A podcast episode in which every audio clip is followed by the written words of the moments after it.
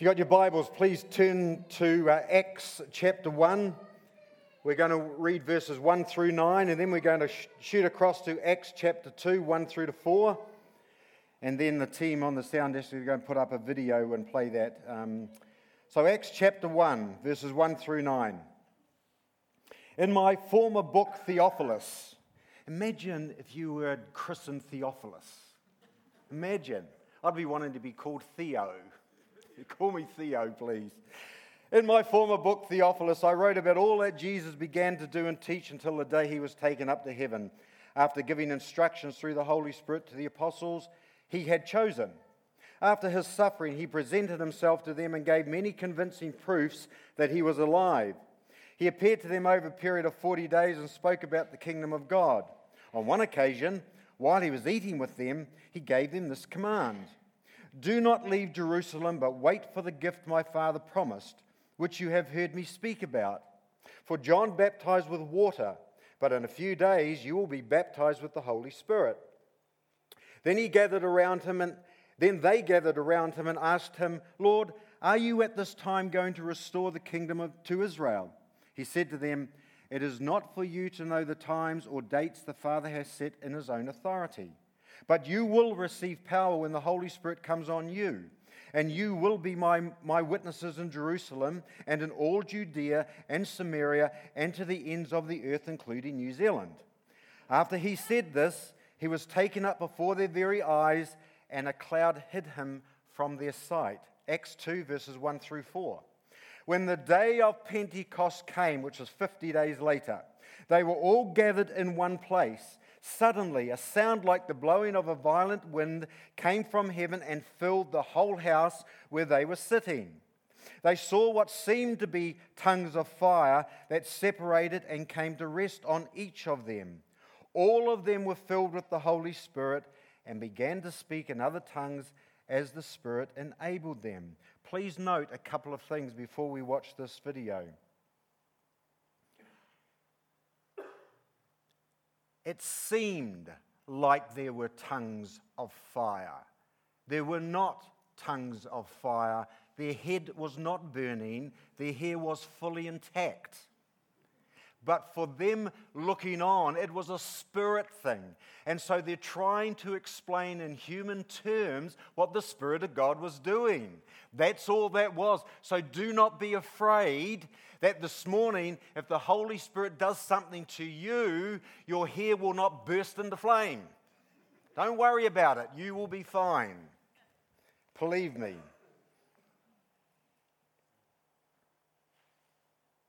But all of them were filled with the Holy Spirit.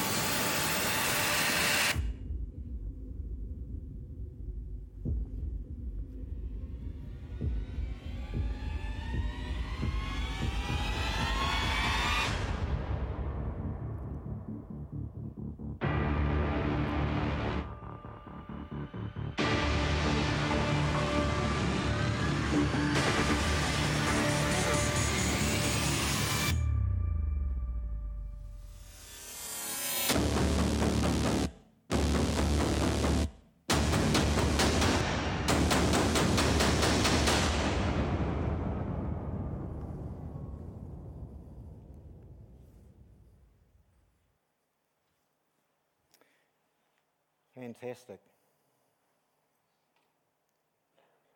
I think we should pray. Holy Spirit, firstly, we welcome you. We know that you are here because your word says where two or three together, there you are. So we know that you're here. But I think, Lord, for many of us, we know that intellectually. But we don't know that necessarily in a manifest way. So we welcome your presence here, God, and we ask you, Father, to do with each one of us what only you can do, what you choose to do, and what we're willing to receive. And everyone said, What a cool looking bunch you are. Thank you for communion, Christine and Ellen. Where's Carl? Flip an awesome job this morning leading worship, mate. Just wonderful. I think God's going to do something different this morning. What do you think? Do you want Him to? Because that's where it starts. It starts with a desire, a want in my life and your life. So let's have a wee look at this, these verses first.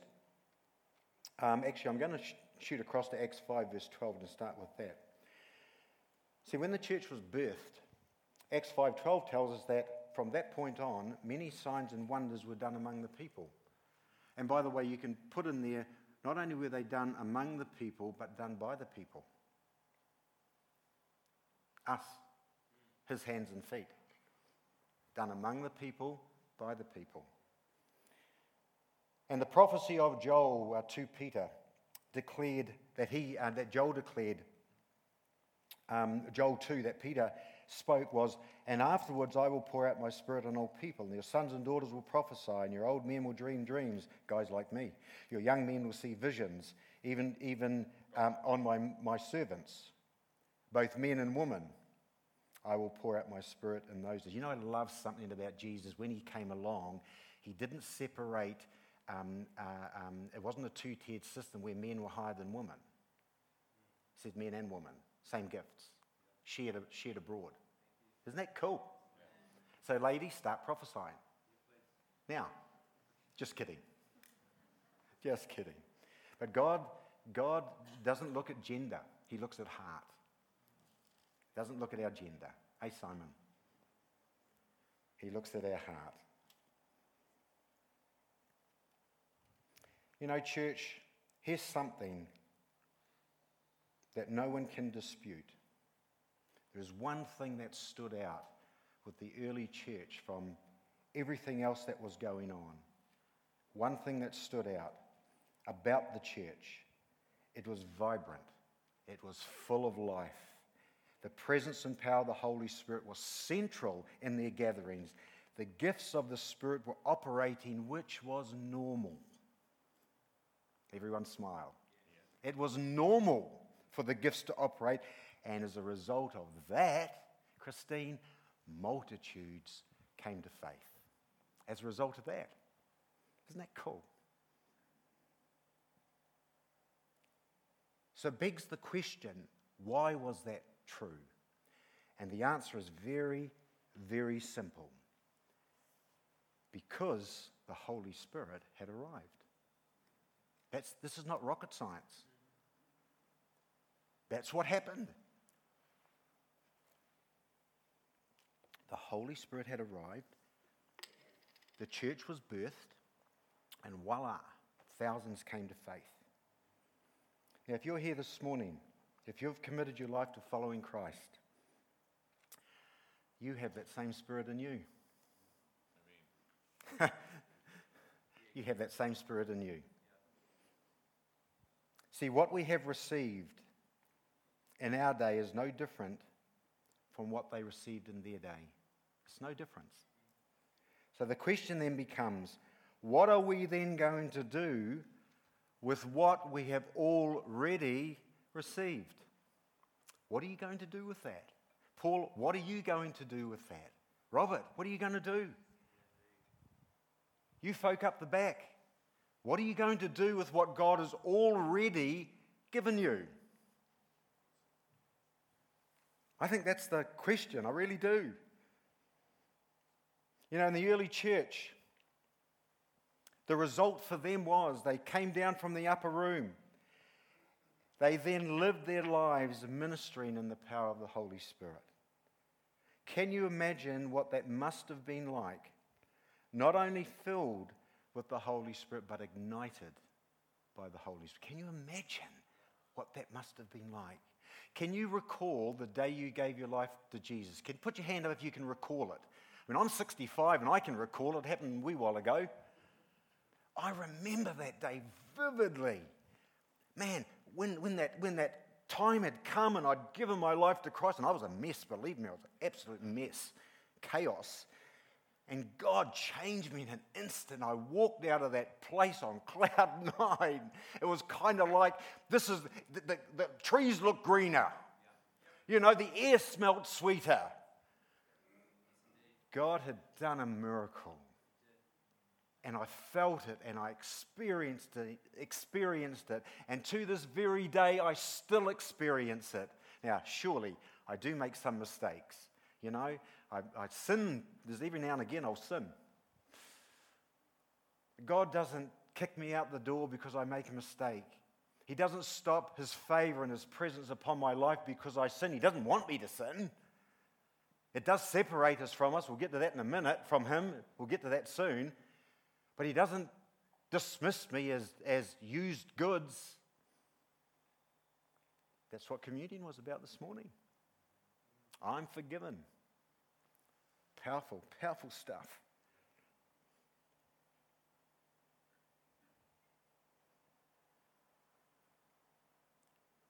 The early church had a spiritual makeover, and as James 1:22 says, they were not only hearers of the word, but doers of the word now.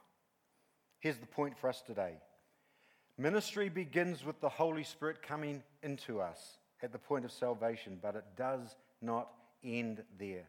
Because the Holy Spirit in us, church, is given to us to work through us.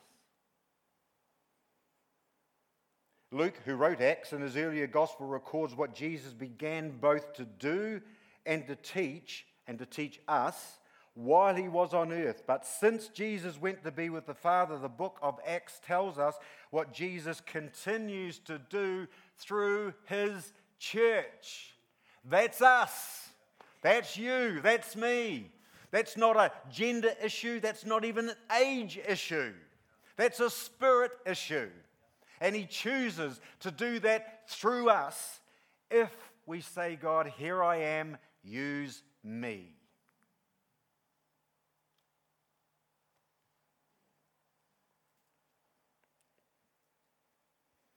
In that sense,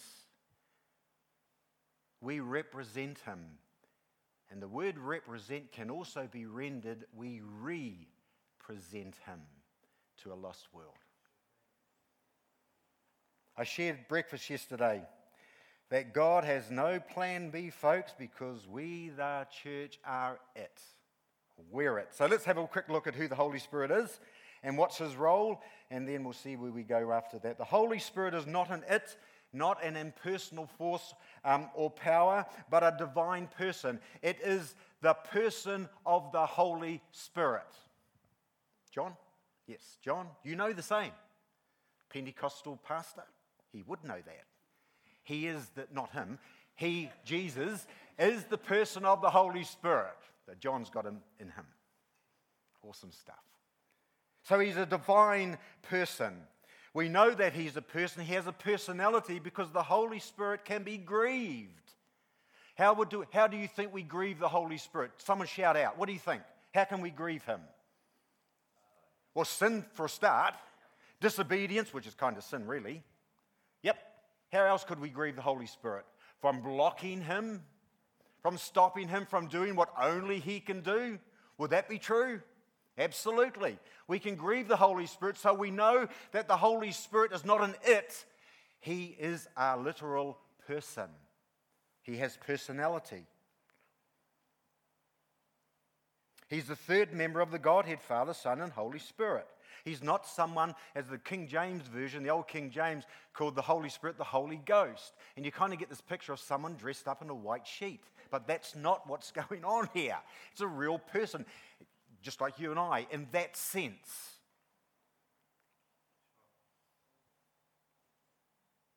He comes to comfort, to care for, to empower, to minister to anyone willing to receive him. Earlier, John the Baptist had announced the coming of the Holy Spirit, prophesying that through Jesus, he will baptize you with the Holy Spirit and with fire. Matthew 3:11. That is to say, when the Holy Spirit comes into your life, as He did my life that day, not only are we empowered to live this new life, but He also begins to deal with the sin that would otherwise prevent us from living this new life. Good morning, Mary. A couple of friends from Porirua, North Porirua, give them a welcome.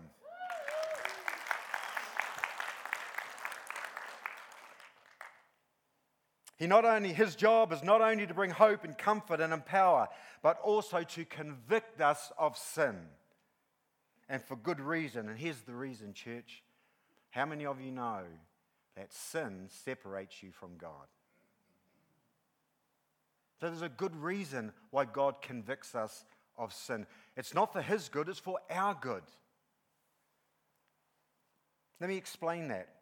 Sin does not necessarily separate us from the presence of God because Psalms 139 says that God is present everywhere. Even Satan was able to have an audience with God. Read Job. Nor does sin separate us from the love of God because God loves sinners. Romans 5 8. But sin will absolutely separate us from the fellowship we enjoy with God. It creates a barrier. And we see that clearly in the parable of the lost son in Luke 15. If we read it in context,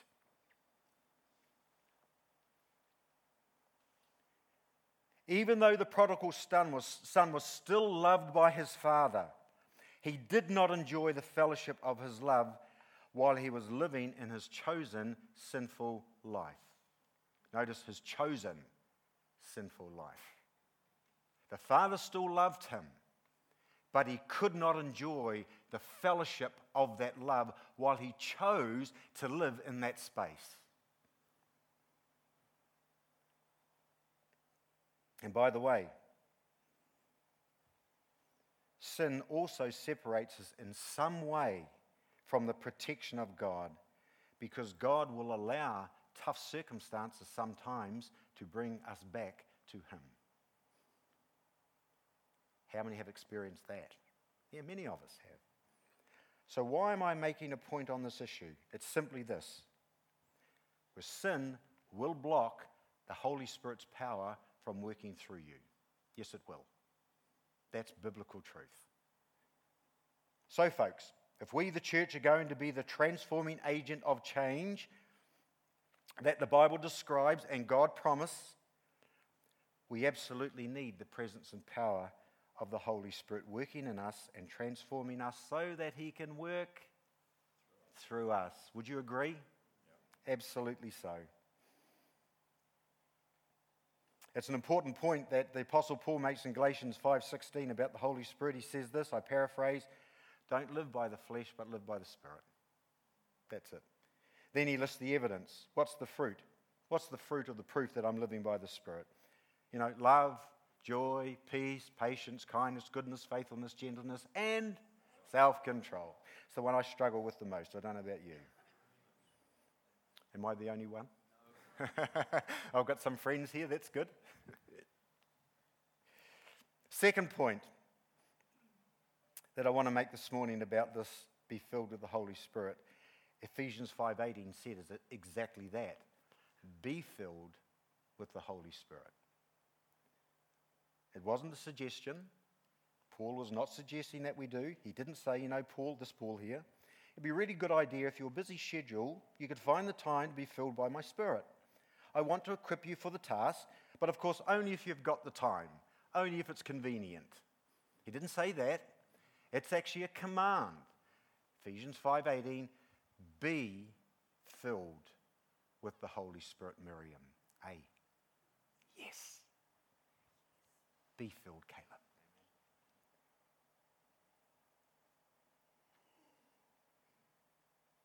be refilled, be recharged, be resupplied, be topped up again with His presence. It's a thing. It's a thing that we need to do. We have to do this for good reason. You see, when you come to faith, you receive the Holy Spirit. Now, theologically, some people strongly so believe that we are baptized again and again in the Holy Spirit. I don't believe that for one second. What I believe, and I believe it's very biblical, the minute that I came to faith, I was baptized by the Holy Spirit, Katie, right there and then. But the reality is that life happens. And as you go through life, we deplete.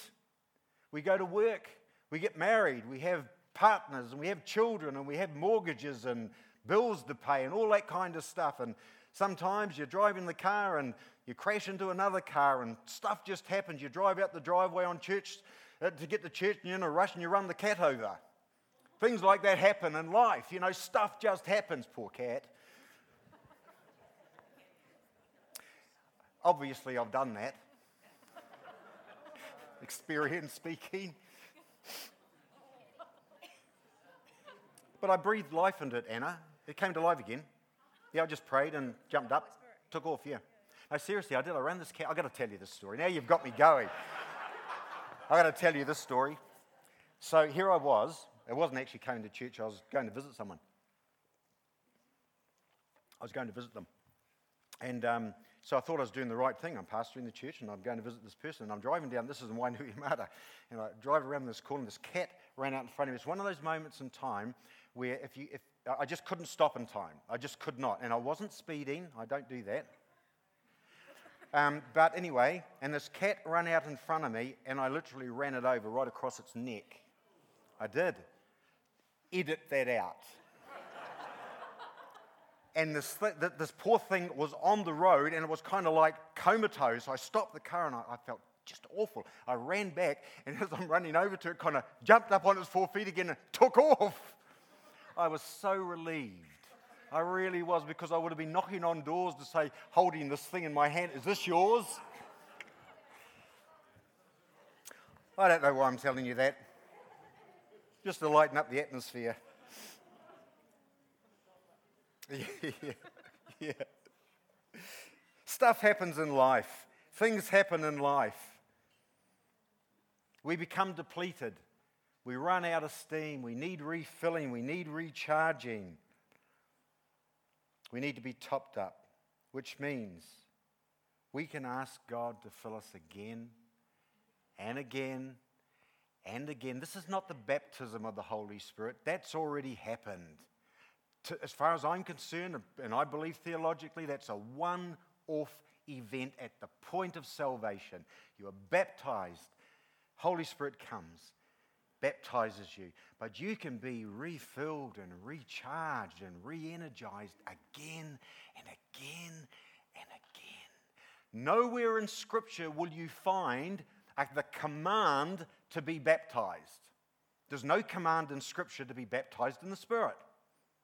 But we are commanded to be refilled again and again and again.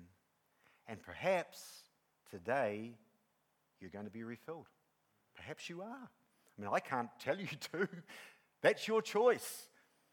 But we've got a God that is willing and waiting to fill you afresh if you'll let Him. Isn't that cool? What wonderful news that is. In fact, the verb be filled with the Holy Spirit in the, in the Greek language is in the present tense, mean, meaning keep on being filled. What's your name? Lauren. Fantastic. Keep on being filled, Lauren. Keep on being filled. What's this young fella's name? Jono. Jono. Are you, are you, you, you Jono? Jono. You that, oh, Jono. Are you, you that Jono? I never met you before, by the way. I'm just making conversation. Keep on being filled. Keep on being filled. It's not an age thing, it's not a gender thing, it's a spirit thing. Keep on being filled. That means I can go before God when I'm having a rough day and I've had a rough week and say, God, you know, I'm, I'm running on empty. And God says, Good, Paul. Now you need to rely on me. And He fills me again. And He fills me again. You know, the early church in Acts were not content with life as they knew it. They knew God promised more and they wanted more. And guess what happened, church? God gave them more. Can I have the music team up, please? Now, yesterday at the breakfast, there was about 120 adults there and some kids.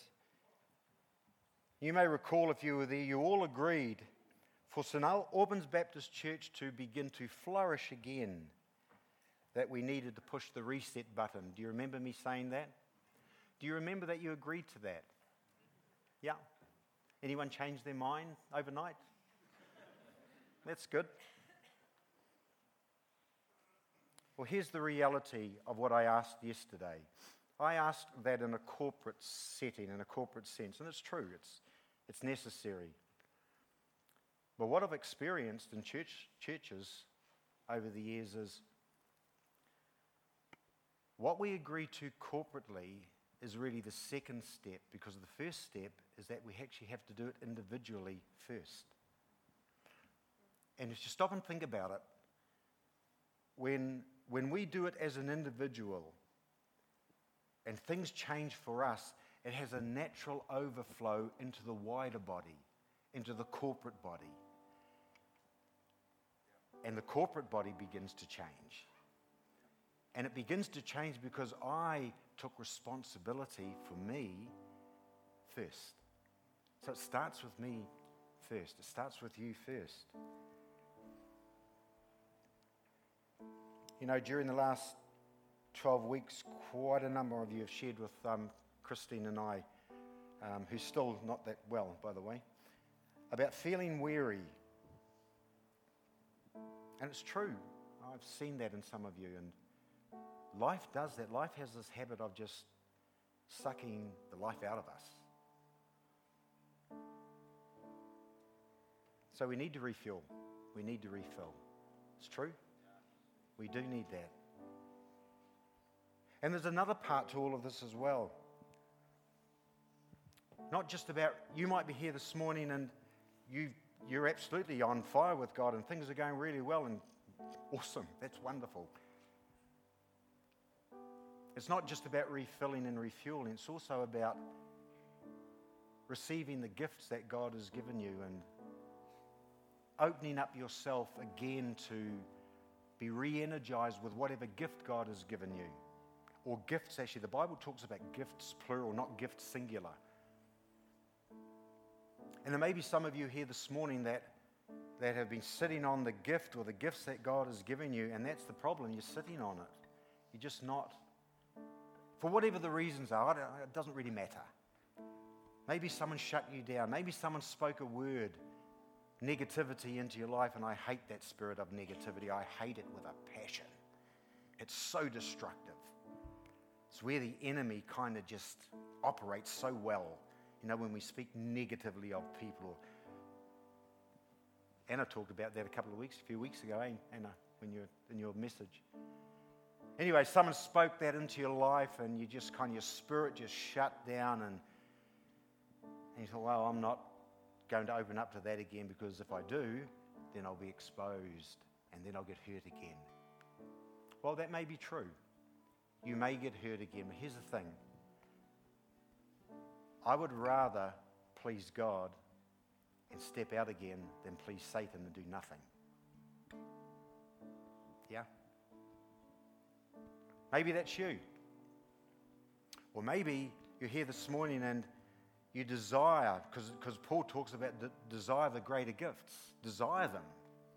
Desire those things. You, there's something on your heart that, that you say, God, I would love that, whatever that is? Well, you just got to ask him. Here's the thing, though, when it comes to that, um, if, if you have a real desire, a genuine desire to sing on the music team, and you know you can't sing a word in tune, it's probably not God wanting to give you that gift. It's probably not. God apportions gifts um, to the body of Christ as He sees fit. 1 Corinthians. As He sees fit. So He knows how you're wired, He knows what you're good at and what you're not good at. It's going after those. Paul talks about coveting those gifts that God has wired you for, that God has already given you. What I'm saying to you this morning is you, you know what that gift is. It's there, but you've kind of not done a lot with it. You know? That's all. So go after that gift. You might want to be a preacher, um, but you get tongue tied. Man, you should have heard me when I first my, preached my first message about 35 years ago. What an absolute disaster. That's not the case now, is it, church? Thank you, God. So just tongue tied. So what? Take it before God. Say, God, what am I going to do with this thing? Or actually, more to the point, what are you going to do with it, God? What are you going to do with that in me? So I'm not going to rabbit on anymore about this. You've heard what the Bible says about the gifts of the Holy Spirit. You've heard that as a follower of Jesus, you already have that. If you're here this morning and you haven't committed your life to Christ, well, you can have the same thing. You just need to ask Him. Just ask Him. He will come in, He'll flood your life, turn you around. Wow. That's what God does. That's what He does. Please stand to your feet. That's what God does. He's so good at it.